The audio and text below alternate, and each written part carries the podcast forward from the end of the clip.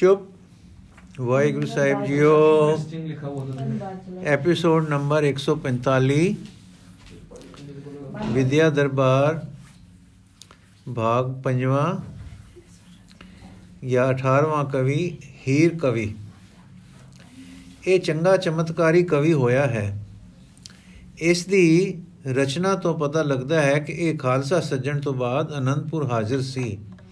ਇਸ ਨੇ ਕਈ ਜੁਦ ਗੁਰੂ ਸਾਹਿਬਾਂ ਦੇ ਦੇਖੇ ਸਨ ਤੇ ਆਪਣੇ ਦੇਖੇ ਸਮਿਆਂ ਨੂੰ ਅਲੰਕਾਰੀ ਰਚਨਾ ਵਿੱਚ ਰਚਦਾ ਰਿਹਾ ਹੈ। ਗੁਰੂ ਚਰਨਾਂ ਵਿੱਚ ਹਾਜ਼ਰ ਹੋਣ ਦੀ ਇਸ ਦੀ ਕਥਾ ਮਨੋਹਰ ਹੈ। ਗੁਰੂ ਕਾ ਦਰਬਾਰ ਲੱਗ ਰਿਹਾ ਸੀ, ਸਾਰੇ ਕਵੀ ਹਾਜ਼ਰ ਸਨ ਤੇ ਵੀਰ ਰਸੀ ਕਵਿਤਾ ਤੇ ਛੰਦ ਕਹੇ ਜਾ ਰਹੇ ਸਨ। ਤਦ ਹਰ ਕਵੀ ਵੀ ਹਾਜ਼ਰ ਹੋਇਆ ਆ ਹੋਇਆ। ਉਸ ਨੂੰ ਪਤਾ ਲੱਗ ਗਿਆ ਸੀ ਕਿ ਵੀਰ ਰਸੀ ਕਵਿਤਾ ਤੇ ਆਪ ਬਹੁਤ ਪਸੰਦ ਹੁੰਦੇ ਹਨ। ਸੋ ਉੱਠ ਕੇ ਹੱਥਾਂ ਬਾਹਾਂ, ਅੱਖਾਂ ਆਦ ਨਾਲ ਐਉਂ ਨਾਟ ਕਰਨ ਲੱਗ ਪਿਆ ਜਿਵੇਂ ਕਿਸੇ ਵੈਰੀ ਨਾਲ ਗੁਲ ਰਿਹਾ ਹੈ ਤੇ ਉਸ ਨੂੰ ਪਰਾਜੇ ਕਰਨ ਦੇ ਯਤਨ ਵਿੱਚ ਹੈ। ਸਾਰੀ ਸਭਾ ਹੱਸ ਪਈ ਤੇ ਗੁਰੂ ਜੀ ਨੇ ਕਿਹਾ, ਕਵੀਸ਼ਰ ਜੀ, ਕੀ ਕਰ ਰਹੇ ਹੋ? ਹੀਰ ਮਹਾਰਾਜ ਵੱਲ ਹੱਥ ਜੋੜ ਕੇ ਬੋਲੇ, ਬੋਲਿਓ, ਏਕ ਵੀਰ ਬਲਵਾਨ, ਦੇਤ ਪੜਨ ਨੇ ਕਿਰਪਾ ਨਿਧਾਨ, ਤਾਂ ਸੰ ਲਰ ਲਰ ਕਬਿਤ ਸੁਜੈ ਹੈ ਸੁਜੈ ਹੈ ਤਾਂ ਸੰ ਲਰ ਲਰ ਕਬਿਤ ਸੁਜੈ ਹੋ, ਮਹਾਰਾਜ ਸੁਖ ਖਾਨ ਰਿਜੈ ਹੋ। ਤਦ ਹੁਕਮ ਹੋਇਆ, ਉਹ ਕਬਿਤ ਸੁਣਾਓ। ਤਦ ਹੀਰ ਨੇ ਉਸੇ ਤਰ੍ਹਾਂ ਨਾਟ ਕਰ ਕਰਕੇ ਦੋ ਕਬਿਤ ਸੁਣਾਏ, ਉਹ ਕਬਿਤ ਇਹ ਹਨ। ਪਾਸ ਠਾਡੋ ਜਗਰਤ ਝੁਕਤ ਦਰੇ ਰਹਿ ਮੋਏ ਬਾਤ ਨ ਕਰਨ ਪਾਉ ਮਹਾਬਲੀ ਵੀਰ ਸੋ। ਐਸੋ ਅਰ ਬਿਕਟ ਨਿਕਟ ਬਸੈ ਨਿਸ ਦਿਨ, ਨਿਪਟ ਨਿਸੰਕ ਸਠ ਘੇਰੇ ਫੇਰ ਵੀਰ ਸੋ। ਆਪਣੇ ਖਿਆਲੀ ਵੱਲ ਮੂੰਹ, ਖਿਆਲੀ ਵੈਰੀ ਵੱਲ ਮੂੰਹ, ਮੁੱਕ ਕਰਕੇ, ਦਾਰੇ ਦੇ ਕਪੂਤ ਤੇਰੇ ਮਰਨ ਬਨਿਓ ਹੈ ਆਜ ਕਰਕੇ ਸਲਾਮ ਵਿਦਾ ਹੋ ਜਾ ਕਵੀ ਹੀਰ ਸੋ। ਠਾਕੁਰ ਗੋਬਿੰਦ ਸਿੰਘ ਵਿਕਲ ਕਰਨਗੇ ਤੋਹੇ ਟੂਕ ਟੂਕ ਹੈ ਹੈ ਗਾਡੇ ਦਾਨਨ ਕੇ ਤੀਰ ਸੋ। हे ਗੁਰੂ ਜੀ, ਇਸ ਵੇਲੇ ਵੀ ਦਰਿਦ ਮੇਰੇ ਪਾਸ ਖੜਾ ਹੈ। ਝਗੜਦਾ ਹੈ ਝੁਕ ਝੁਕ ਕੇ ਦਰੇੜਾ ਦਿੰਦਾ ਹੈ ਮੈਨੂੰ। ਐਨਾ ਕਿ ਮਹਾਬਲੀ ਵੀਰ ਸ਼੍ਰੀ ਹਜੂਰ ਨਾਲ ਗੱਲ ਵੀ ਨਹੀਂ ਕਰਨ ਦਿੰਦਾ। ਉੰਜ ਐਸਾ ਕਰੜਾ ਵੈਰੀ ਨਿਸ਼ਦਿਨ ਮੇਰੇ ਪਾਸ ਵਸਦਾ ਹੈ। ਇਹ ਦੁਸ਼ਟ ਬੜਾ ਬੇਸ਼ਰਮ ਹੈ। ਦੇਖੋ ਹੁਣ ਫੇਰ ਮੈਨੂੰ ਡਰਾ ਡਰਾ ਕੇ ਘੇਰ ਰਿਹਾ ਹੈ। ਹੇ ਕਪੂਤਰ, ਦਰਿਦਰ, ਅੱਜ ਤੇਰਾ ਮਰਨ ਆ ਬਣਿਆ ਹੈ। ਚੰਗੀ ਗੱਲ ਹੈ ਕਿ ਸਲਾਮ ਕਰਕੇ ਹੀਰ ਕਵੀ ਪਾਸੋਂ ਵਿਦਾ ਹੋ ਜਾ। ਨਹੀਂ ਤਾਂ ਗੁਰੂ ਗੋਬਿੰਦ ਸਿੰਘ ਜੀ ਹੁਣੇ ਤੈਨੂੰ ਵਿਆਕੁਲ ਕਰ ਦੇਣਗੇ। ਖਬਰਦਾਰ ਰਹੋ ਤੇ ਉਹਨਾਂ ਦੇ ਭਾਰੀ ਦਾਨ ਦੇ ਤੀਰਾਂ ਨਾਲ ਟੁਕੜੇ ਟੁਕੜੇ ਹੋ ਜਾਏਗਾ। ਫਿਰ ਗੁਰੂ ਜੀ ਵੱਲ ਬਿਨੇ ਦੇ ਰੰਗ ਵਿੱਚ ਜੈਸੇ ਪ੍ਰਲਾਦ ਸੁਰਪਤ ਕੀਨੋ ਪਤ ਦੇਖੈ, ਯਹੂ ਪਤ ਕਾ ਜੈ ਨੈਕ ਚਿਤ ਦੇ ਸਮਾਰੀਐ। ਜੈਸੇ ਬਲ ਬਾਧਿਓ ਧਰ ਬਾਵਨ ਸਰੂਪ ਹੀਰ, ਟੁਕ ਟੁਕ ਕਰੋ ਚਾੜ ਆਖਿਨ ਪਛਾਰੀਐ। ਛਾੜਟ ਨ ਸੰਗ ਸੁਰ ਜੁਰਿਓ ਰਹਿ ਆਠੋ ਜਾਮ ਮੇਰੇ, ਤੇਰੇ ਦਾਨ ਨਾਮ ਤੇ ਪਰੇਤ ਮੇਰੇ ਝਾਰੀਐ। ਏਕੈ ਗੁਰੂ ਗੋਬਿੰਦ ਗਰੂਰ ਜਾਂ ਕੋ ਬਾਹਨ ਹੈ। ਜੈਸੇ ਮੂਰ ਮਾਰਿਓ, ਤੈਸੇ ਤੈਸੇ ਮੇਰੋ ਅਰ ਮਾਰੀਐ। ਜਿਸ ਤਰ੍ਹਾਂ ਆਪਨੇ, ਜੇ ਕਦੇ ਨਰਸਿੰਘ ਅਵਤਾਰ ਸੇ ਪ੍ਰਲਾਦ ਨੂੰ ਇੱਜ਼ਤ ਦੇ ਕੇ ਦੇਵਤਿਆਂ ਦਾ ਰਾਜਾ ਬਣਾ ਦਿੱਤਾ ਸੀ, ਇਹ ਪਤ ਦੇਣ ਦੇ ਕੰਮ ਨੂੰ ਚੰਗੀ ਤਰ੍ਹਾਂ ਚਿੱਤ ਤੇ ਕੇ ਯਾਦ ਕਰੋ। ਜਿਸ ਤਰ੍ਹਾਂ ਤੁਸੀਂ ਬਾਵਨ ਰੂਪ ਧਾਰ ਕੇ ਬਲ ਦੈਂਤ ਨੂੰ ਬੰਨ ਲਿਆ ਸੀ ਉਸ ਤਰ੍ਹਾਂ ਇਸ ਮੇਰੇ ਦੈਂਤ ਦਰਿਦਰ ਨੂੰ ਅੱਖਾਂ ਚੜਾ ਕੇ ਹੀ ਪਛਾੜ ਕੇ ਟੋਟੇ ਟੋਟੇ ਕਰ ਸਿੱਟੋ। ਇਸ ਤੁਕ ਵਿੱਚ ਲਛਣਾ ਦੁਆਰਾ 52 ਸਰੂਪ ਤੋਂ ਭਾਵ ਇਹ ਹੈ ਕਿ ਜਿਵੇਂ ਬਲ ਨੂੰ ਦਮਨ ਕਰਨ ਵੇਲੇ ਵਿਰਾਟ ਰੂਪ ਧਾਰ ਕੇ ਦੋ ਕਦਮਾਂ ਵਿੱਚ ਧਰਤੀ ਤੇ ਆਕਾਸ਼ ਮਿਟ ਲਿਆ ਮਿਣ ਲਿਆ ਸੀ, ਲਿਆ ਤੇ ਤੀਜਾ ਕਦਮ ਚੁੱਕ ਕੇ ਬਲ ਦਾ ਸਰੀਰ ਲੈ ਲਿਆ ਸੀ। ਉੱਥੇ ਤਾਂ ਬ੍ਰਾਹਮਣ ਨੂੰ ਦਲਨ ਵੇਲੇ ਲੱਤ ਚਾੜਨੀ ਪਈ ਸੀ। ਇੱਥੇ ਅੱਖਾਂ ਹੀ ਚਾੜ ਕੇ ਦੈਤ ਨੂੰ ਮਾਰ ਦਿਓ। ਮੇਰਾ ਇਹ ਸੰਗ ਨਹੀਂ ਛੱਡਦਾ। ਅੱਠੇ ਪੈ ਮੇਰੇ ਨਾਲ ਜੁੜਿਆ ਰਹਿੰਦਾ ਹੈ। ਆਪਣੇ ਦਾਨ ਰੂਪੀ ਮੰਤਰ ਝਾੜੇ ਨਾਲ ਮੇਰੇ ਮਗਰ ਪਏ ਇਸ ਪ੍ਰੇਤ ਨੂੰ ਝਾੜ ਦਿਓ। ਗੁਰੂ ਗੋਬਿੰਦ ਸਿੰਘ ਤੇ ਵਿਸ਼ਨੂੰ ਇੱਕੋ ਹੀ ਹੈ। ਜਿਸ ਤਰ੍ਹਾਂ ਵਿਸ਼ਨੂੰ ਰੂਪ ਵਿੱਚ ਮੂਰ ਨਾਮੇ ਰਾਕਸ਼ ਨੂੰ ਮਾਰਿਆ ਸੀ, ਉਸ ਤਰ੍ਹਾਂ ਮੇਰੇ ਵੈਰੀ ਦਰਿਦਰ ਨੂੰ ਵੀ ਮਾਰ ਦਿਓ। ਇਹਨਾਂ ਕਵਤਾਂ ਨੂੰ ਸੁਣ ਕੇ ਗੁਰੂ ਜੀ ਸਮੇਤ ਸਾਰੀ ਸਭਾ ਅਤ ਪ੍ਰਸੰਨ ਹੋਈ। ਗੁਰੂ ਜੀ ਵੱਲੋਂ ਉਸ ਵੇਲੇ ਉਸ ਨੂੰ ਬਹੁਤ ਦਾਨ ਤੇ ਸਨਮਾਨ ਮਿਲਿਆ ਤੇ ਕਵੀਆਂ ਵਿੱਚ ਰੁਜੀਨਾ ਲਾ ਕੇ ਰੱਖ ਲਿੱਤਾ ਗਿਆ। ਯਥਾ ਸੁਨ ਸਾਚੇ ਸਤਗੁਰ ਅਬਨਾਸੀ, ਦੀਨੋ ਦਨ ਅਨ ਅਨਗਨ ਗੁਣ ਰਾਸੀ, ਕਵ ਜਨ ਮਦ ਰੋਜ ਕਰ ਦਿਓ, ਦਰਦ ਦੁਰਦ ਦਮਨ ਸੁਖ ਕੀਓ। ਹੀਰ ਦੀ ਕਵਿਤਾ ਜਿੰਨੀ ਕੁ ਲੱਭ ਚੁੱਕੀ ਹੈ, ਉਸ ਤੋਂ ਅਨੁਮਾਨ ਹੁੰਦਾ ਹੈ ਕਿ ਇਹ ਜੁੱਧਾਂ ਜੰਗਾਂ ਦੇ ਘੋਰ ਸੰਗਰਾਮਾਂ ਵੇਲੇ ਆਇਆ ਹੈ। ਇਸ ਨੇ ਆਪਣੇ ਦੇਖੇ ਸੰਗਰਾਮਾਂ ਦੇ ਆਪਣੇ ਕਾਵੇ ਵਿੱਚ ਕਈ ਅਲੰਕਾਰ ਵਰਤ ਕੇ ਵੀਰ ਤੇ ਰੋਦਰ ਰਸ ਦੇ ਨਕਸ਼ੇ ਬੱਦੇ ਹਨ। ਤਰਜ ਕੁਝ ਉਸੇ ਤਰ੍ਹਾਂ ਦੀ ਹੈ ਜਿਵੇਂ ਕਵੀ ਭੂਸ਼ਣ ਦੀ ਸ਼ਿਵਾ ਭਾਵਨੀ ਵਿੱਚ ਹੈ। ਇਸ ਦੇ ਇਹਨਾਂ ਛੰਦਾਂ ਦੀ ਸੁਰਖੀ ਹੈ, ਅੰਤਕ ਸਮਰ ਵੀਰ ਕੇ ਕਵਿਤ ਅਰਥਾਤ ਭਿਆਨਕ ਜੰਗ ਦੀ ਵੀਰਤਾ ਦੇ ਕਵਿਤ ਇਹ ਕਵੀ ਆਪ ਚੰਗੀ ਵੀਰ ਰਸੀ ਤਬੀਅਤ ਦਾ ਜਾਪਦਾ ਹੈ ਤੇ ਆਪਣੇ ਵਰਣਨ ਵਿੱਚ ਕਮਾਲ ਕਰ ਜਾਂਦਾ ਹੈ। ਹੋ ਸਕਦਾ ਹੈ ਇਹ ਸਿੰਘ ਹੋਵੇ ਤੇ ਇਸ ਅਨੰਦਪੁਰ ਠਹਿਰ ਕੇ ਅਖੀਰਲੇ ਜੰਗ ਦੇ ਵੀ ਕਈ ਨਜ਼ਾਰੇ ਤੱਕੇ ਹੋਣ। ਕਵਿਤਾ ਦੇ ਨਮੂਨੇ ਇਹ ਹਨ। ਕਲ ਨਹੀਂ ਪਰਤ ਬਿਕਲ ਦੇਸ ਬੰਗਸ ਕੋ। ਪਲਕ ਨ ਲਾਗੇ ਪਲ ਰੂਮ ਸ਼ਾਮ ਸਾਮਨੀ। ਗੋਲ ਕੰਡ ਕੰਪਤ ਨਗਾਰਨ ਕੀ ਧੁਨ ਸੁਨ, ਬੀਜਾਪੁਰ ਬੰਦਰ ਬਸਤ ਬਨ ਬਾਮਨ ਜਾਮਨੀ। ਆਸਮਾਨ ਦੈਲ ਰਹਿਲ ਗਿਰਿਓ ਲੰਕ ਹੀਰ, ਦਰੀ ਮੈਂ ਦਬਤ ਫਿਰੇ ਦਮ ਦਸਨ ਜਿਉ ਦਾਮਨੀ। ਤੇਰੇ ਡਰ ਗੋਬਿੰਦ ਮਿਰਗਦ ਗੁਰੂ ਆਰਨ ਕੀ, ਟੋਲਾ ਟੋਲ ਜਾਏ ਮੈਂ, ਜਾਏ ਸੋ ਕਟੋਲਾ ਮੰਗੇ ਡਾਮਨੀ, ਬਾਮਨੀ। ਏ ਗੁਰੂ ਜੀ, ਤੇਰੇ ਨਗਾੜਿਆਂ ਦੀ ਧੁਨੀ ਸੁਣ ਕੇ ਬੰਗਸ਼ ਕੁਰਮ ਤੇ ਕੋਹਾਟ ਦੇ ਪਠਾਨ ਲੋਕ ਵਿਆਕੁਲ ਹਨ। ਚੈਨ ਨਹੀਂ ਨੇ ਪੈਂਦਾ। ਰੂਮ ਸ਼ਾਮ ਦੇ ਸ਼ਾਮੀਆਂ ਲੋਕਾਂ ਦੀ ਪਲ ਪਲ ਅੱਖ ਨਹੀਂ ਲੱਗਦੀ। ਗੋਲਕੁੰਡਾ ਕੰਮਦਾ ਹੈ ਤੇ ਬੀਜਾਪੁਰ ਤੇ ਬੰਦਰਗਾਹਾਂ ਬੰਬਈ, ਰਤਨਾਗਿਰੀ ਆਦਿ ਦੇ ਵਸਨੀਕ ਲੋਕ ਇਉਂ ਰਹਿੰਦੇ ਹਨ ਜਿਵੇਂ ਰਾਤ ਨੂੰ ਬਨ ਵਿੱਚ ਰਹਿੰਦਾ ਹੈ। ਭਾਵ ਡਰਦੇ ਰਹਿੰਦੇ ਹਨ। ਅਸਮਾਨ ਦਹਿਲਦਾ ਹੈ, ਲੰਕਾ ਡਰ ਖਾ ਕੇ ਡਿੱਗਦੀ ਹੈ। ਏ ਹੀਰ ਬਿਜਲੀ ਇਉਂ ਦਬਕਦੀ ਫਿਰਦੀ ਹੈ, ਜਿਵੇਂ ਦੰਦਾਂ ਦੀ ਦੂਤੀ ਮੂੰਹ ਰੂਪੀ ਕੰਦਰਾਂ ਵਿੱਚ ਛਪ ਛਿਪਦੀ ਹੈ। ਏ ਗੁਰੂ ਗੋਬਿੰਦ ਸਿੰਘ ਜੀ, ਤੇਰਾ ਦਬਦਬਾ ਐਸਾ ਛਾਇਆ ਹੈ ਕਿ ਦੂਰ ਦੂਰ ਦੇਸ਼ ਦੇ ਤੇਰੇ ਵੈਰੀਆਂ ਦੀਆਂ ਇਸਤਰੀਆਂ ਦੀਆਂ ਟੋਲੀਆਂ ਭਜਦੀਆਂ, ਥੱਕ ਟੁੱਟ ਕੇ ਹੁਣ ਮੰਜੇ ਮੰਗਦੀਆਂ ਫਿਰਦੀਆਂ ਹਨ। ਫੌਜਾਂ ਦੀ ਤਿਆਰੀ ਤੂੰ ਬੈ ਬਬਰਿਓ ਬਬਿਖਨ ਭਵਨ ਤਜ ਭਟਕਤ ਡਹਿ ਪੈਰ ਪਰ, ਪੌਰ ਲੋਕ ਲੰਗ ਕੀ ਨਿਸ਼ਾਨਨ ਕੇ ਬਾਜੇ ਥੇ ਪਾਪਰ ਸੇ ਛੂਟਤ ਦਰਾਦਰ ਸੁਚੂਰ ਹੋਤ, ਸਿੰਧੂ ਅਕੁਲਾਤ ਗਜਰਾਜਨ ਕੇ ਗਾਜ ਸਤੇ। ਬਰਨਤ ਹੀਰ ਗੁਰੂ ਗੋਬਿੰਦ ਤਿਹਾਰੋ, ਤਰਾ ਤਿਹਾਰੇ ਤਰਾਸ, ਦਬਤ ਫਿਰਤ ਅਰ ਕੰਦਰਾਨ ਭਾਜਤੇ। ਚੂਰ ਹੋਤ ਕਮਟ ਦਰਾਰੇ ਦਾੜ ਅਟਕਤ ਫਟੇ ਫਨ ਸਹਿਸ ਪ੍ਰਬਲ ਦਲ ਸਾਜੇ ਤੇ। ਗੁਰੂ ਜੀ ਨਗਾਰਿਆਂ ਦੇ ਵਜ ਪਿਆ ਬਬੀਖਨ ਤੇ ਬਬੀ ਬਬੀਖਨ ਬਹਿ ਖਾ ਕੇ ਘਰ ਛੱਡ ਦੌੜਦਾ ਵੱਜਦਾ, ਲੰਕਾ ਦੇ ਦਰਵਾਜ਼ੇ ਤੇ ਡਿੱਗ ਪੈਂਦਾ ਹੈ। ਗੁਰੂ ਜੀ ਦੇ ਹਾਥੀਆਂ ਦੇ ਗੱਜਣ ਨਾਲ ਪਹਾੜ ਪਾਪੜ ਵਾਂਗੂ ਫੁੱਟਦੇ ਤੇ ਚੂਰ ਹੁੰਦੇ ਹਨ ਤੇ ਸਮੁੰਦਰ ਤੂਫਾਨ ਵਿੱਚ ਆ ਜਾਂਦੇ ਹਨ। ਵਰਣਨ ਕਰਦਾ ਹੈ, ਹੀਰ, ਹੈ ਗੁਰੂ ਗੋਬਿੰਦ ਸਿੰਘ, ਆਪ ਦੇ ਭੈ ਕਰਕੇ ਵੈਰੀ ਨੱਠੇ ਹੋਏ ਕੰਦਰਾਂ ਵਿੱਚ ਲੁਕਦੇ ਫਿਰਦੇ ਹਨ। ਜਦੋਂ ਤੁਸੀਂ ਬਲੀ ਫੌਜਾਂ ਨੂੰ ਤਿਆਰ ਬਰ ਤਿਆਰ ਕਰਦੇ ਹੋ, ਤਾਂ ਧਰਤੀ ਹੇਠਲਾ ਕੱਛੂ ਭੈ ਨਾਲ ਚੂਰ ਹੁੰਦਾ ਹੈ। ਕਮ ਦੇ ਸੂਰ ਦੀ ਹੁਣ ਦਰੜਾ ਵਿੱਚ ਫਸਦੀ ਹੈ ਤੇ ਛੇਸ਼ ਨਾਗ ਦੇ ਫਨ ਫਟਦੇ ਹਨ। ਕਮ ਦੇ ਸੂਰ ਦੀ ਹੁੱਡ ਦਰਾੜਾ ਵਿੱਚ ਫਸਦੀ ਹੈ ਤੇ ਸ਼ੇਸ਼ ਨਾਗ ਦੇ ਫਨ ਫਟਦੇ ਹਨ। ਰਣ ਭੂਮੀ ਤੇਰੇ ਮਾਰੇ ਖਲ ਦਲ ਘੁਮਤ ਗੁਸਤ ਮੈਂ, ਛਾਤੀ ਛੋਰ ਜੋਰ ਸੋ ਸਹਿ ਬਨ ਕੀ ਚੰਬਕੈ ਕਹੂੰ ਲੋਤ ਚੋਂਚ ਸੇ ਸਮੇਟ ਡਰ ਗੀਤ ਗਨ, ਖੇਲਤ ਦਿਆਨੋ ਦਿੰਗਾਨੋ ਦਿੰਗਜ ਮੁਖ ਕੀ ਹੰਬ ਕੈ ਸ਼੍ਰੀ ਗੁਰੂ ਗੋਬਿੰਦ ਸਿੰਘ ਰਨ ਭੂਮ ਕੋ ਮਚਇਆ ਹੀਰ, ਲੋਕੀ ਲਲਕ ਘਾਟ ਘਾਟਨ ਕੀ ਡੰਡ ਡੰਬ ਮੈਂ ਡੰਬ ਕਹਿ ਭੋਰੇ ਫਿਰੇ ਬੂਤ ਲੈ ਭੀਖ ਨਾਚੇ ਦਵਾਰ ਪਾਰ। ਬਬਕ ਬਬਕ ਬੋਲੋ, ਬੋਲੇ ਘਾਇਨ ਕੀ ਭਬਕੈ हे ਹੀਰ, ਸ੍ਰੀ ਗੁਰੂ ਗੋਬਿੰਦ ਸਿੰਘ ਜੀ ਮੱਚੀ ਰਣ ਭੂਮੀ ਵਿੱਚ ਜਦ ਆਉਂਦੇ ਹਨ ਭਾਵ ਜਦੋਂ ਯੁੱਧ ਵਿੱਚ ਰੁੱਝਦੇ ਹਨ, ਤਾਂ ਤਲਵਾਰਾਂ ਦੀਆਂ ਧਾਰਾਂ ਲਹੂ ਦੇ ਲਾਲਚ ਵਿੱਚ ਗਰਦਨਾਂ ਤੇ ਐਉਂ ਪੈਂਦੀਆਂ ਹਨ, ਜਿਵੇਂ ਲੋਕੀ ਨਦੀ ਤੇ ਘਾਟਾਂ ਦੇ ਡੁਬਕੀਆਂ ਲੈਂਦੇ ਹਨ। ਤੇਰੇ ਡਰ ਦੇ ਮਾਰੇ ਹੋਏ ਦੁਸ਼ਟਾਂ ਦੇ ਦਲ ਛਾਤੀ ਦਾ ਜ਼ੇਰ ਛੱਡ ਕੇ ਨੱਠ ਜਾਂਦੇ।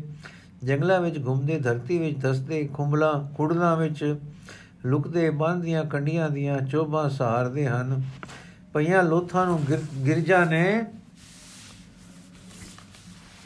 ਜਬ ਸਮੂਹ ਚੁੰਬਾ ਨਾਲ ਸਮੇਟ ਲੈ, ਗਿਰਜਾ ਸਮੂਹ ਚੁੰਬਾ ਨਾਲ ਸਮੇਟ ਲੈਂਦੇ ਹਨ, ਭਾਵ ਖਾ ਜਾਂਦੇ ਹਨ ਤੇ ਫਿਰ ਮੂੰਹ ਨੂੰ ਐਵੇਂ ਖੋਲ ਖੋਲ ਕੇ ਖਾਣ ਨੂੰ ਤੰਗਦੀਆਂ, ਪਿੰਗਾ ਜੋਰੀ ਕਰਦੀਆਂ, ਖੇਲਦੀਆਂ ਹਨ।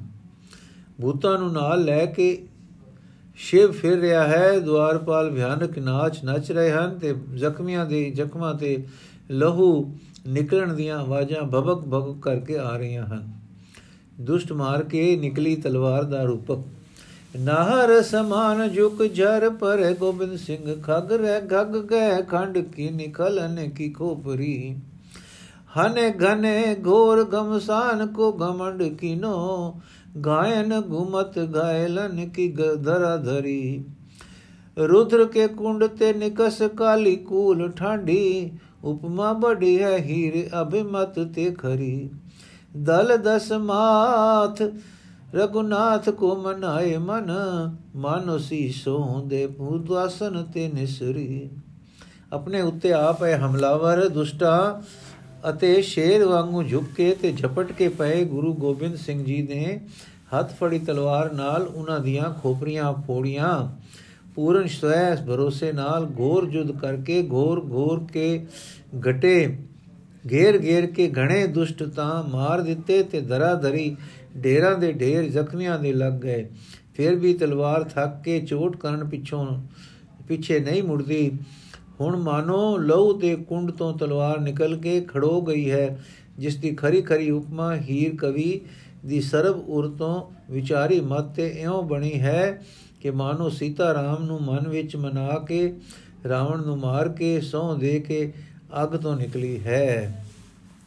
ਇਸ ਛੰਦ ਵਿੱਚ ਕਵਿਤਾ ਦੀ ਨਫਾਸਤ ਦਾ ਕਮਾਲ ਤ੍ਰੈ ਪਦਾਂ ਦੇ ਸੰਮੇਲਨ ਵਿੱਚ ਹੈ। ਗੁਰੂ ਗੋਬਿੰਦ ਸਿੰਘ ਜੀ ਨੂੰ ਗਮੰਡ ਪੂਰਨ ਵਿਸ਼ਵਾਸ ਹੈ ਆਪਣੀ ਤਲਵਾਰ ਦੇ ਕਮਾਲ ਉੱਤੇ, ਕਵੀ ਨੂੰ ਸਰਬ ਉਰ ਤੋਂ ਵਿਚਾਰੀ ਮਤੀ ਤੋਂ ਖਰੀ ਉਪਮਾ ਲਿਆਉਣ ਦੀ ਪੂਰੀ ਤਸੱਲੀ ਹੈ ਤੇ ਉਧਰ ਸੀਤਾ ਨੂੰ ਆਪਣੇ ਸਤ ਦਾ ਸਵੈ ਭਰੋਸਾ ਇਤਨਾ ਹੈ ਕਿ ਅਗ ਦੇ ਪ੍ਰਤਾਵੇ ਵਿੱਚ ਜਿਉਂਦੀ ਨਿਕਲਦੀ ਹੈ। ਕਵੀ ਨੇ ਤ੍ਰੈ ਸਵੈ ਭਰੋਸੇ ਇਕੱਤਰ ਕੀਤੇ ਹਨ। ਗੁਰੂ ਦਲ, ਗੁਰ ਕਿਰਪਾਨ, ਗੁਰ ਕਾਸੀ, ਗੁਰ ਗਾਸੀ, ਤੀਰ ਦੀ ਮੁਖੀ। ਭਾਰਤ ਕੇ ਬਾਨ ਕੇ ਕਿਰਪਾਨ ਸਿੰਘ ਗੋਬਿੰਦ ਕੋ ਸਿੰਘ ਨ ਬਚਤ ਬਨ ਮਾਰੇ ਝਾਰ ਝਾਰ ਕੇ। ਕੇਤੇ ਭਟ ਸੁਭਟ ਬਜਾਏ ਹੀਰ ਕਈ ਔਰ, ਕਈ ਬੇਰ ਕਾਲੀ ਸ਼੍ਰੋਨ ਪੀਵਤ ਆਹਾਰ ਕੇ। ਤੇਰੇ ਦਲ ਚਲਤ ਦਲਤ ਦਲ ਅਰਨ ਕੇ, ਕਿਉ ਨ ਸਮਾਰੇ ਤਨ ਹਕਤ ਪਹਾਰ ਕੇ। ਗਾਸੀ ਕੇ ਲਗੇ ਤੇ ਪਿਲਵਾਨ ਗਿਰਿਓ ਪੀਲ ਹੂੰ ਤੇ ਮਾਨੋ ਗਿਰਿਓ ਬਾਦਰ ਪਹਾੜ ਫਾਂਦ ਮਾਰ ਕੇ। ਅਰਜਨ ਦੇ ਤੀਰ ਤੋਂ ਜਾਂ ਗੁਰੂ ਗੋਬਿੰਦ ਸਿੰਘ ਜੀ ਦੀ ਕਿਰਪਾਨ ਤੋਂ ਕੋਈ ਸ਼ੇਰ ਨਹੀਂ ਬਚਿਆ। ਝਾੜ ਝਾੜ ਕੇ ਬੰਦ ਦੇ ਸਾਰੇ ਸ਼ੇਰ ਮਾਰ ਦਿੱਤੇ। ਕਿੰਨੇ ਹੀ ਵੈਰੀ ਦੇ ਸੂਰਮੇ ਤੇ ਮਹਾ ਸੂਰਮੇ ਕਈ ਪਾਸੇ ਵਜਾ ਦਿੱਤੇ ਤੇ ਕਈ ਵਾਰ ਕਾਲੀ ਨੇ ਲਹੂ ਪੀਣ ਦਾ ਭੋਜਨ ਕੀਤਾ। ਤੇਰੇ ਦਲ ਜਦ ਜਲ ਚਲਦੇ ਹਨ, ਤਦ ਵੈਰੀਆਂ ਦੇ ਦਲ ਨੂੰ ਐਉਂ ਦਲਦੇ ਹਨ ਕਿ ਮਾਨੋ ਪਹਾੜ ਧੱਕੇ ਜਾ ਰਹੇ ਹਨ। ਤੇ ਕਿਸੇ ਕੋਲੋਂ ਵੀ ਆਪਣੇ ਤਨ ਦੀ ਸੰਭਾਲ ਨਹੀਂ ਹੋ ਸਕਦੀ। ਤੇਰੇ ਚਲਾਏ ਤੀਰ ਦੀ ਮੁਖੀ ਲੱਗਣ ਨਾਲ ਹਾਥੀ ਤੇ ਮਹਾਵਤ ਇਉਂ ਡਿੱਗਦਾ ਹੈ, ਮਾਨੋ ਬੱਦਲ ਪਹਾੜ ਤੋਂ ਛਾਲ ਮਾਰ ਕੇ ਡਿੱਗਦਾ ਹੈ। ਗੁਰੂ ਜੀ ਦੀ ਤੀਰੰਦਾਜ਼ੀ ਦਾ ਕਮਾਲ। ਕਸ ਤਰ ਕਸ ਧਰ, ਕਸ ਬਰ, ਕਸ ਧਰ ਐਸੋ ਸਰ, ਕਸ ਹਿਤ ਚਿਤ ਬਿਤ ਗਾਢੋ ਹੈ। ਕਿਨੇ ਘਮਸਾਨ ਰੰਗ ਭੂਮ ਕੇ ਮੈਦਾਨ ਹੀਰ ਬਾਜਤ ਨਿਸ਼ਾਨ ਲੈ ਹਥਿਆਰ ਹੱਥ ਬਾਢੋ ਹੈ ਸ਼੍ਰੀ ਗੋਬਿੰਦ ਸਿੰਘ ਕੀ ਕਮਾਨ ਤੇ ਚਲੇ ਹੈ ਤੀਰ ਉਰਵਾਰ ਖੋਦ ਪਾਰਵਾਰ ਪਾਰ ਠੰਡੋ ਹੈ ਬਖਤਰ ਬੇ ਬਖਤਰ ਬਖਤਰੀ ਥੇ ਬੇ ਬਖਤਰੀ ਬੇਹੂ ਬਖਤਰੀ ਬੇਹੂ ਬਖਤਰ ਬੇ ਬਖਤਰੀ ਬੇ ਥਕ ਬਾਕੇ, ਏ ਬਾਨਨ ਸੋਬੇ ਕੈ, ਬਰਾ ਸੋਬੇ ਕਾਢੇ ਹੈ।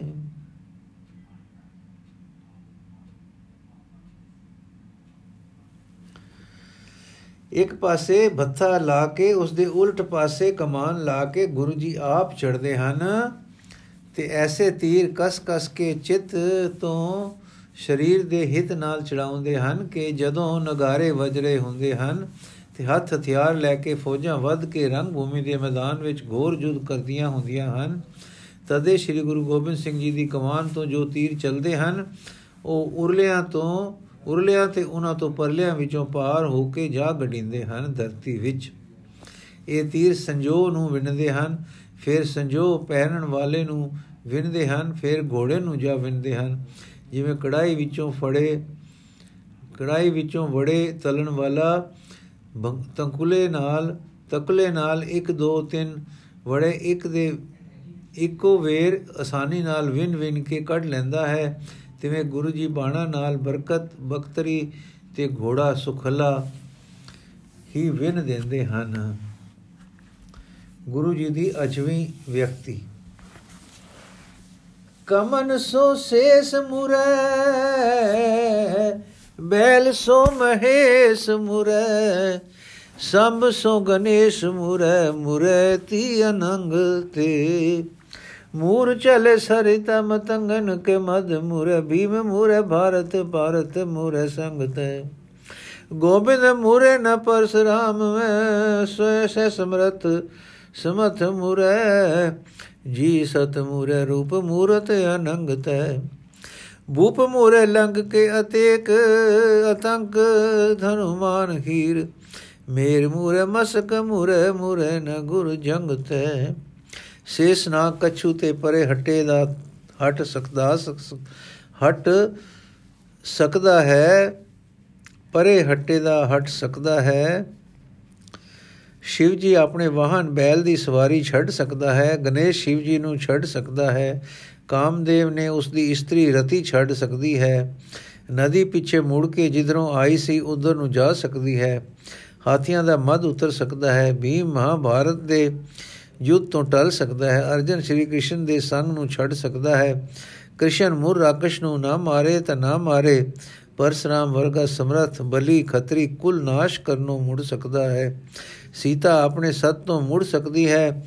ਰੂਪ ਕਾਮ ਤੋਂ ਮੁੜ ਸਕਦਾ ਹੈ। ਲੰਕਾ ਦਾ ਰਾਜਾ ਵਿਵੇਕਨ ਆਪਣੇ ਅਟਲ ਰਾਜ ਤੋਂ ਟਲ ਸਕਦਾ ਹੈ ਤੇ ਹਨੂਮਾਨ ਭੈ ਖਾ ਸਕਦਾ ਹੈ। ਸੁਮੇਰ ਟਲ ਸਕਦਾ ਹੈ। ਮੱਛਰ ਡੰਗ ਮਾਰਨੋਂ ਹਟ ਸਕਦਾ ਹੈ। ਪਰ ਗੁਰੂ ਗੋਬਿੰਦ ਸਿੰਘ ਜੀ ਫਤਿਹ ਪ੍ਰਾਪਤ ਕੀਤੇ ਬਿਨਾ ਜੰਗ ਤੋਂ ਨਹੀਂ ਮੁੜ ਸਕਦੇ। ਅਚਲ ਚਲਤ ਚਾਲ ਪਾਲ ਸੇ ਹਲਤ ਹਾਲ ਪ ਧਰ ਰਨ ਮਸਤ ਮਲ ਗਇਓ ਦੇਸ਼ ਹਰ ਕੇ ਹਰ ਕੋ ਐ ਫਨ ਫਟਤ ਘਟਤ ਸਿੰਧ ਪਲਕ ਮੈਂ ਦਵਾਰ ਭਇਓ ਗਰਦ ਬਿਖਨ ਕੇ ਘਰ ਕੋ ਐਲ ਭਰੀ ਬਲਖ ਫਿਰੰਗ ਦੇਸ਼ ਖੇਲ ਖੇਲ ਖੇਲ ਭੈਲ ਗੈਲ ਕੋ ਪਾਵੇ ਨਾਹੇ ਬਲ ਛੁਟਿਓ ਕਰ ਕੈ ਸ੍ਰੀ ਗੁਰੂ ਗੋਬਿੰਦ ਸਿੰਘ ਗੁਰੂ ਦਲ ਕੇ ਚਲਤ ਹੀਰ ਪਤਿਨ ਸੰਭਾਰੇ ਨਾਰ, ਐਸੇ ਹਾਲ ਡਰ ਕੇ। ਜਦੋਂ ਗੁਰੂ ਦਾ ਦਲ ਕਤਾਰਾਂ ਬਨ ਕੇ ਚੱਲ ਪੈਂਦਾ ਹੈ, ਤਾਂ ਪਹਾੜ ਝਟ ਹਿਲ ਪੈਂਦੇ ਹਨ। ਰਣ ਦੀ ਧਰਤੀ, ਪੈਰਾਂ ਹੇਠ ਮੱਲੀ ਦਲੀ, ਮਲੀ ਦਲ ਜਾਂ ਮਲ ਧੂੜ ਬਣ ਕੇ ਹਰੀ ਦੇ ਦੇਸ਼ ਆਕਾਸ਼ਾਂ ਦਾ ਪੜਦੀ ਹੈ। ਸ਼ੇਸ਼ਨਾਗ ਦੇ ਫਨ ਫਟਕਦੇ ਹਨ। ਫਟਦੇ ਹਨ, ਸਮੁੰਦਰ ਪਲ ਵਿੱਚ ਘਟ ਜਾਂਦਾ ਹੈ। ਮਿੱਟੀ ਪੈ ਜਾਣ ਨਾਲ ਤੇ ਭਵੀਕਨ ਦੇ ਘਰ ਦਾ ਦਰਵਾਜ਼ਾ ਗਰਦ ਹੋ ਜਾਂਦਾ ਹੈ। ਬਾ ਮਿੱਟੀ ਨਾਲ ਭਰ ਜਾਂਦਾ ਹੈ ਜਾਂ ਮਿੱਟੀ ਹੈ ਹੋ ਕੇ ਡਿੱਗ ਪੈਂਦਾ ਹੈ। ਬਲਖ ਵਿੱਚ ਰੋਲਾ ਪੈ ਜਾਂਦਾ ਹੈ ਕਿ ਫਿਰੰਗ ਦੇਸ਼ ਵਿੱਚ ਖਲਬਲੀ ਮਚ ਮਚ ਜਾਂਦੀ ਹੈ। ਗਾਬਰਿਆਂ ਨੂੰ ਰਾਹ ਕੋਈ ਲੱਭਦਾ ਨਹੀਂ ਤੇ ਹੱਥਾਂ ਦਾ ਬਲ ਨਾਸ਼ ਹੋ ਜਾਂਦਾ ਹੈ। ਭਾਵ ਗਾਬਰ ਵਿੱਚ ਹੱਥ ਪੈਰ ਝੂਠੇ ਹੁੰਦੇ ਜਾਂਦੇ ਹਨ। हे ਹੀਰ ਸ੍ਰੀ ਗੁਰੂ ਗੋਬਿੰਦ ਸਿੰਘ ਜੀ ਦਲ ਦੇ ਤੁਰ ਪਿਆ ਐਸਾ ਹਾਲ ਡਰ ਮਾਤਰ ਨਾਲ ਹੀ ਹੋ ਜਾਂਦਾ ਹੈ ਕਿ ਇਸਤਰੀਆਂ ਪਤੀਆਂ ਨੂੰ ਸੰਭਾਲਦੀਆਂ ਭਾਵ ਲੁਕਾਉਂਦੀਆਂ ਫਿਰਦੀਆਂ ਹਨ ਕਿਉਂਕਿ ਮਰਦ ਤਾਂ ਡਰਦੇ ਮਾਰੇ ਬੇਸੁੱਧ ਹੋ ਜਾਂਦੇ ਹਨ ਤਾਂ ਨਾਰੀਆਂ ਹੀ ਫਿਰ ਉਹਨਾਂ ਨੂੰ ਸੰਭਾਲਦੀਆਂ ਹਨ ਕਿਉਂਕਿ ਨਾਰੀਆਂ ਨੂੰ ਪਤਾ ਹੈ ਕਿ ਗੁਰੂ ਦਲ ਨਾਰੀਆਂ ਨੂੰ ਨਹੀਂ ਛੇੜਦਾ ਇਸ ਲਈ ਉਹ ਹੋਸ਼ ਵਿੱਚ ਰਹਿੰਦੀਆਂ ਹਨ ਗੁਰੂ ਦਲ ਦੇ ਉੱਚੇ اخلاق ਦੀ ਕੈਸੀ ਅੱਡੀ ਇਹ ਕੈਸੀ ਅੱਛੀ ਉਗਾਈ ਹੈ ਹਾਥੀਆਂ ਨੂੰ ਮਾਰ ਫੇਰਤ ਪਹਾੜਨ ਚੁਵਤ ਮਦ ਧਾਰਨ ਜੇ ਗੜਨ ਉਦਾਰਨ ਲਖੇ ਤੇ ਬੜੀ ਗਤ ਕੇ ਧੂ ਭਰੋ ਦੂਸਰੇ ਧਰਨ ਦਸਕਤ ਪਗ ਕਜਲ ਸੇ ਕਾਰੇ ਵੇਦ ਤਾਰੇ ਮਹੰਗਤ ਕੇ ਗਾਜ ਰਨ ਸਾਜੇ ਗਜ ਐਸੇ ਪੀਲਵਾਨ ਬਨੇ ਬਰਨਤ ਖੀਰ ਮਹਾਬੀਰ ਗਰਤ ਪਤ ਕੇ ਮੰਗ ਭਾਰਤ ਬਿਦਾਰ ਸ਼੍ਰੀ ਗੋਬਿੰਦ ਸਿੰਘ ਢੀਲਨ ਡਰਾਰੇ ਹਨ ਹਿੰਦਵਾਨ ਪਤ ਕੇ ਐਸੇ ਹਾਥੀ ਜੋ ਟੱਕਰ ਮਾਰ ਕੇ ਪਹਾੜਾਂ ਨੂੰ ਫੋੜ ਦਿੰਦੇ ਸਨ, ਜਿਨ੍ਹਾਂ ਦੇ ਮੱਥੇ ਤੇ ਮੱਧ ਧਾਰਾਂ ਬਨ ਕੇ ਚੁੰਦਾ ਸੀ, ਦੇਖਣ ਨੂੰ ਕਿਲਿਆਂ ਵਰਗੇ ਤੇ ਬੜੀ ਚਾਲ ਵਾਲੇ ਸਨ। ਜਿਨ੍ਹਾਂ ਦੇ ਪੈਰ ਤੁਰਨ ਵੇਲੇ ਧਰਤੀ ਵਿੱਚ ਦਸਤੇ ਜਾਂਦੇ ਸਨ ਤੇ ਮਿੱਟੀ ਦੇ ਭਰੇ ਹੋਏ ਜੋ ਦੂਸਰੇ ਦਿਸ ਪੈਂਦੇ ਸਨ, ਉਹ ਵੱਡੇ ਹਾਥੀ ਜੋ ਕਜਲ ਵਰਗੇ ਕਾਲੇ ਰੂਪ ਦੇ ਸਨ। ਹੀਰ ਹਰ ਹਰ ਹਰ ਵਰਣਨ ਕਰਦਾ ਹੈ ਕਿ ਐਸੇ ਰਣ ਵਿੱਚ ਗੱਜਣ ਵਾਲੇ ਮਹਾਮੀਰ ਕਾਮਦੇਵ ਰੂਪੀ ਪੀਲਵਾਨ ਨੇ ਜੋ ਸਜਾਏ ਫਬਾਏ ਹੋਏ ਸਨ। ਹਾਂ, ਪਹਾੜੀ ਹਿੰਦੂ ਰਾਜਿਆਂ ਦੇ ਉਹ ਹਾਥੀ ਜਿਨ੍ਹਾਂ ਦੇ ਅੰਗ ਬੜੇ ਹੀ ਭਾਰੇ ਸਨ। ਜਿਨ੍ਹਾਂ ਦੇ ਡੀਲ ਡੋਲ ਭਿਆਨਕ ਸਨ, ਉਹ ਗੁਰੂ ਗੋਬਿੰਦ ਸਿੰਘ ਜੀ ਨੇ ਪਰਾਜੇ ਕਰ ਦਿੱਤੇ ਹਨ। ਛਪੇ, ਦਲ ਦੀ ਚੜਾਈ ਛਪੇ, ਉਡਤ ਗਰਤ ਡਰ, ਭਾਨ ਮਾਨ ਸੁਰਪਤ ਨ ਗਰ ਗਹਿਤ ਮਨ। ਨੀਰ ਛੀਰ ਭੈ ਇਕ ਕਰਕ ਟੁਟਤ ਉਪਬਨ ਮਨ। ਮਥਨ ਕਹਿਤ ਫਿਰ ਸਿੰਧ ਬਿੰਦ ਦਹਿਲਤ ਚਲਤ ਡਰ। ਸਿਮਟ ਸਕੁਚ ਰਿਓ ਨਾਗ ਕਮਠ ਕੋ ਚਭਕ ਬਿਕਟ ਭਰ। ਬਨ ਹੀਰ ਚੜਤ ਹਿੰਦਵਾਨ ਹਦ ਦਿਗਪਾਲ ਕੰਪ ਧਾਰਨੀ ਹਲਤ। ਗੋਬਿੰਦ ਸਿੰਘ ਦਲ ਚੜਤ ਜਬ ਅਤਲ ਬਿਤਲ ਸੁਤਲ ਸਤਲਤ। ਗਰਦ ਉੱਠਦੀ ਹੈ, ਸੂਰਜ ਡਰ ਮੰਨਦਾ ਹੈ, ਇੰਦਰ ਦਾ ਮਨ ਵੀ ਨਹੀਂ ਠਹਿਰਦਾ। ਦੁੱਧ ਪਾਣੀ ਇੱਕ ਹੋ ਜਾਂਦੇ ਹਨ। ਭਾਵ ਸੱਤਾ ਸਮੁੰਦਰਾਂ ਵਿੱਚ ਹਲਚਲੀ ਮਚਦੀ ਹੈ ਤੇ ਪਾਣੀ ਦੇ ਦੁੱਧ ਦੇ ਸਮੁੰਦਰ ਰਲ ਮਿਲ ਜਾਂਦੇ ਹਨ। ਬਾਗ ਤੇ ਬਨ ਕੜਕ ਕੜਕ ਕਰਦੇ ਟੁੱਟਦੇ ਹਨ। ਵਿੰਧਿਆਚਲ ਪਹਾੜ ਕਹਿੰਦਾ ਹੈ ਕਿ ਭਾਵੇਂ ਫੇਰ ਸਮੁੰਦਰ ਰਿੜਕਣ ਲੱਗੇ ਹਨ, ਇਸ ਕਰਕੇ ਡਰਦਾ ਹੈ ਕਿ ਮੈਨੂੰ ਹੀ ਕਿਤੇ ਮਧਾਣੀ ਬਣਾ ਕੇ ਨਾ ਚਲਾ ਦੇਣ।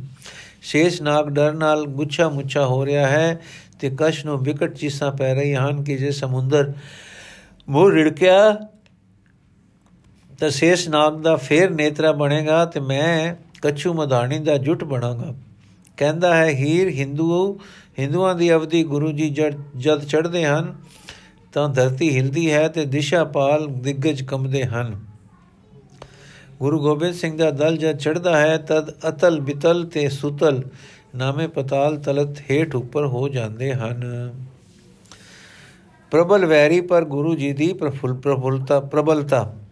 ਇਤੀ ਅਨਿਬਨੀ ਜੋ ਗਨੀ ਨ ਜਾਤ ਕਾਹੂ ਬਿਦ ਮਨੀ ਨ ਰਹਿਤ ਹੀਰ ਤੀਰ ਬੁੰਦ ਝਰੀ ਹੈ। ਤਹਾ ਗੁਰੂ ਗੋਬਿੰਦ ਤਮਕ ਮਾਰੇ ਹਰੀ ਤਬ ਟੂਟ ਟੂਟ ਜਾਤ ਬਖਤਰਨ ਕੀ ਕਰੀ ਹੈ। ਗੀਤ ਚੌਚੇ ਲੋਥਨ ਕਰਾਲ ਉਡੇ ਖੋਪਰੀ ਲੈ ਲਾਲ ਜੋਗਨੀ ਜਮਾਤ ਬਿਕ ਸਾਥ ਭਰੀ ਹੈ। ਐਸੀ ਲਾਗੀ ਬਰਛੀ ਗੋਬਿੰਦਨ ਕੇ ਸੀਸ ਪਰ, ਮਾਨੋ ਕਹੂੰ ਬੁਦਰ ਮਸਾਲੇ ਬਾਲ ਧਰੀ ਹੈ। ਵੈਰੀਆਂ ਦੀ ਫੌਜ ਇੰਨੀ ਇਕੱਠੀ ਹੋ ਕੇ ਡਟ ਰਹੀ ਸੀ ਕਿ ਜੇ ਕਿਸੇ ਤਰ੍ਹਾਂ ਗਿਣੀ ਨਹੀਂ ਸੀ ਜਾਂਦੀ, ਹੈ ਹੀਰ, ਮੰਨਣ ਵਿੱਚ ਨਹੀਂ ਆਉਂਦਾ, ਪਰ ਸੱਚਮੁੱਚ ਉਹਨਾਂ ਦੇ ਤੀਰਾਂ ਦੀ ਮੁਛਾੜ ਇਹ ਆਉਂਦੀ ਸੀ ਜਿਵੇਂ ਮੀਂਹ ਦੀਆਂ ਬੂੰਦਾਂ ਤਦ ਉੱਥੇ ਗੁਰੂ ਗੋਬਿੰਦ ਸਿੰਘ ਜੀ ਨੇ ਰੋਹ ਵਿੱਚ ਆ ਕੇ ਵੈਰੀਆਂ ਤੇ ਐਸੇ ਤੀਰ ਮਾਰੇ ਕਿ ਵੈਰੀਆਂ ਦੀਆਂ ਸੰਜੋਈਆਂ ਸੰਜੋਆਂ ਦੀਆਂ ਕੜੀਆਂ ਟੁੱਟ ਟੁੱਟ ਗਈਆਂ। ਐਸੀ ਮਾਰ ਹੋਈ ਕਿ ਭਿਆਨਕ ਰਿੱਧਾਂ ਉਡੀਆਂ ਆ ਕੇ ਲੋਥਾਂ ਨੂੰ ਚੁੱਭਾ ਨਾਲ ਖਾਣ ਲੱਗੀਆਂ। ਭਿਆਨਕ ਗਿੱਧਾਂ ਉਡੀਆਂ ਆ ਕੇ ਲੋਚਾਂ ਨੂੰ ਚੁੰਝਾਂ ਨਾਲ ਖਾਣ ਲੱਗੀਆਂ ਅਤੇ ਜੋਰਨੀਆਂ ਦੀ ਜਮਾਤ ਨੇ ਖੋਪਰੀਆਂ ਲੈ ਲੈ ਲਾਲ ਜ਼ਹਿਰ ਲਹੂ ਨਾਲ ਭਰ ਲਈਆਂ। ਅਥਵਾ ਲਾਲ ਪਾਣੀ ਨਾਲ। ਬਿਖ ਦਾ ਅਰਥ ਪਾਣੀ ਵੀ ਹੈ। ਹਾਥੀਆਂ ਦੇ ਸਿਰਾਂ ਤੇ ਬਰਛੀਆਂ ਵਜੀਆਂ ਐਉਂ ਦਿਸਦੀਆਂ ਹਨ ਕਿ ਮਾਨੋ ਕਿਸੇ ਨੇ ਪਹਾੜਾਂ ਦੇ ਤੇ ਮਸਾਲਾ ਬਾਲ ਕੇ ਧਰੀਆਂ ਹਨ। ਗੁਰੂ ਜੀ ਦਾ ਹਾਥੀ ਹੀ ਸੁੰਡ ਕੱਢਣ ਦਾ ਕਮਾਲ ਹਾਥੀ ਦੀ ਸੁੰਡ ਕੱਢਣ ਦਾ ਕਮਾਲ। ਸ੍ਰੀ ਗੁਰੂ ਗੋਬਿੰਦ ਸਿੰਘ ਬਲੀ ਕਰ ਖਗ ਗਏ ਅਰ ਕੇ ਪਰ ਧਾਇਓ। ਰੰਬਕ ਸੁੰਡ ਅਨੇਕ ਗਿਰੇ ਰਣ। ਧੂਮ ਕਰੀ ਧਰ ਧੀਂਗ ਨਚਾਇਓ। ਐਸੋ ਦਇਓ ਧਰ ਕੁੰਭਾ ਕੁੰਭ ਕੇ ਛੋਰ। ਸੁਬੀਰ ਲਖੇ ਜਸ ਹੀਰ ਜੁਗਾਇਓ। ਸੁੰਡ ਬਿਨਾ ਗਜਰਾ ਚਲਿਓ ਭਜ। ਸੁੰਡ ਮਨੋ ਘਰ ਹੀ ਪਰ ਆਇਓ। ਮਹਾਬਲੀ ਸ਼੍ਰੀ ਗੋਬਿੰਦ ਸਿੰਘ ਜੀ ਦੇ ਹੱਥ ਵਿੱਚ ਤਲਵਾਰ ਪਕੜ ਕੇ ਵੈਰੀਪੁਰ ਜਾ ਪਏ। ਉਹਨਾਂ ਦੀ ਤਲਵਾਰ ਦੀ ਮਾਰ ਨਾਲ ਅਨੇਕਾਂ ਹਾਥੀਆਂ ਦੇ ਸੁੰਡ ਭਾਰੀ ਸ਼ਬਦ ਕਰਕੇ ਕੱਟ ਕੇ ਡਿੱਗ ਪਏ, ਜਿਨ੍ਹਾਂ ਦੇ ਕਟਣ ਕੱਟ ਕੇ ਹਾਥੀਆਂ ਨੇ ਧੂਮ ਮਚਾ ਦਿੱਤੀ ਤੇ ਧਰਤੀ ਤੇ ਜੋਰੋ ਜੋਰੀ ਨੱਚ ਪਏ। ਸੁਣ ਕਟੀਣ ਵੇਲੇ ਸੂਰਮਿਆਂ ਨੇ ਤਲਵਾਰ ਦਾ ਕਮਾਲ ਡਿੱਠਾ ਕਿ ਗੁਰੂ ਜੀ ਨੇ ਹਾਥੀ ਦੇ ਮੱਥੇ ਦੇ ਕੁੰਭ ਦੇ ਲਾਗ ਤਲਵਾਰ ਦਾ ਵਾਰ ਐਸਾ ਮਾਰਿਆ ਕਿ ਉਸ ਨੂੰ ਕੱਟ ਦਿੱਤਾ। ਇਹ ਸੂਰਮ ਗਤੀ ਦਾ ਜਸ ਹੀਰ ਨੇ ਗਾਇਆ ਕਿ ਵੱਡਾ ਹਾਥੀ ਸੁੰਡ ਕਟਵਾ ਕੇ ਇਉਂ ਭੱਜ ਚਲਿਆ ਕਿ ਮਾਨੋ ਸੁੰਡ ਘਰ ਰੱਖ ਕੇ ਹੀ ਆਇਆ ਸੀ। ਵਾਹਿਗੁਰੂ ਜੀ ਕਾ ਖਾਲਸਾ, ਵਾਹਿਗੁਰੂ ਜੀ ਕੀ ਫਤਿਹ। ਬਾਕੀ ਦੀ ਸਾਖੀ ਕੱਲ ਪੜਾਂਗੇ ਜੀ।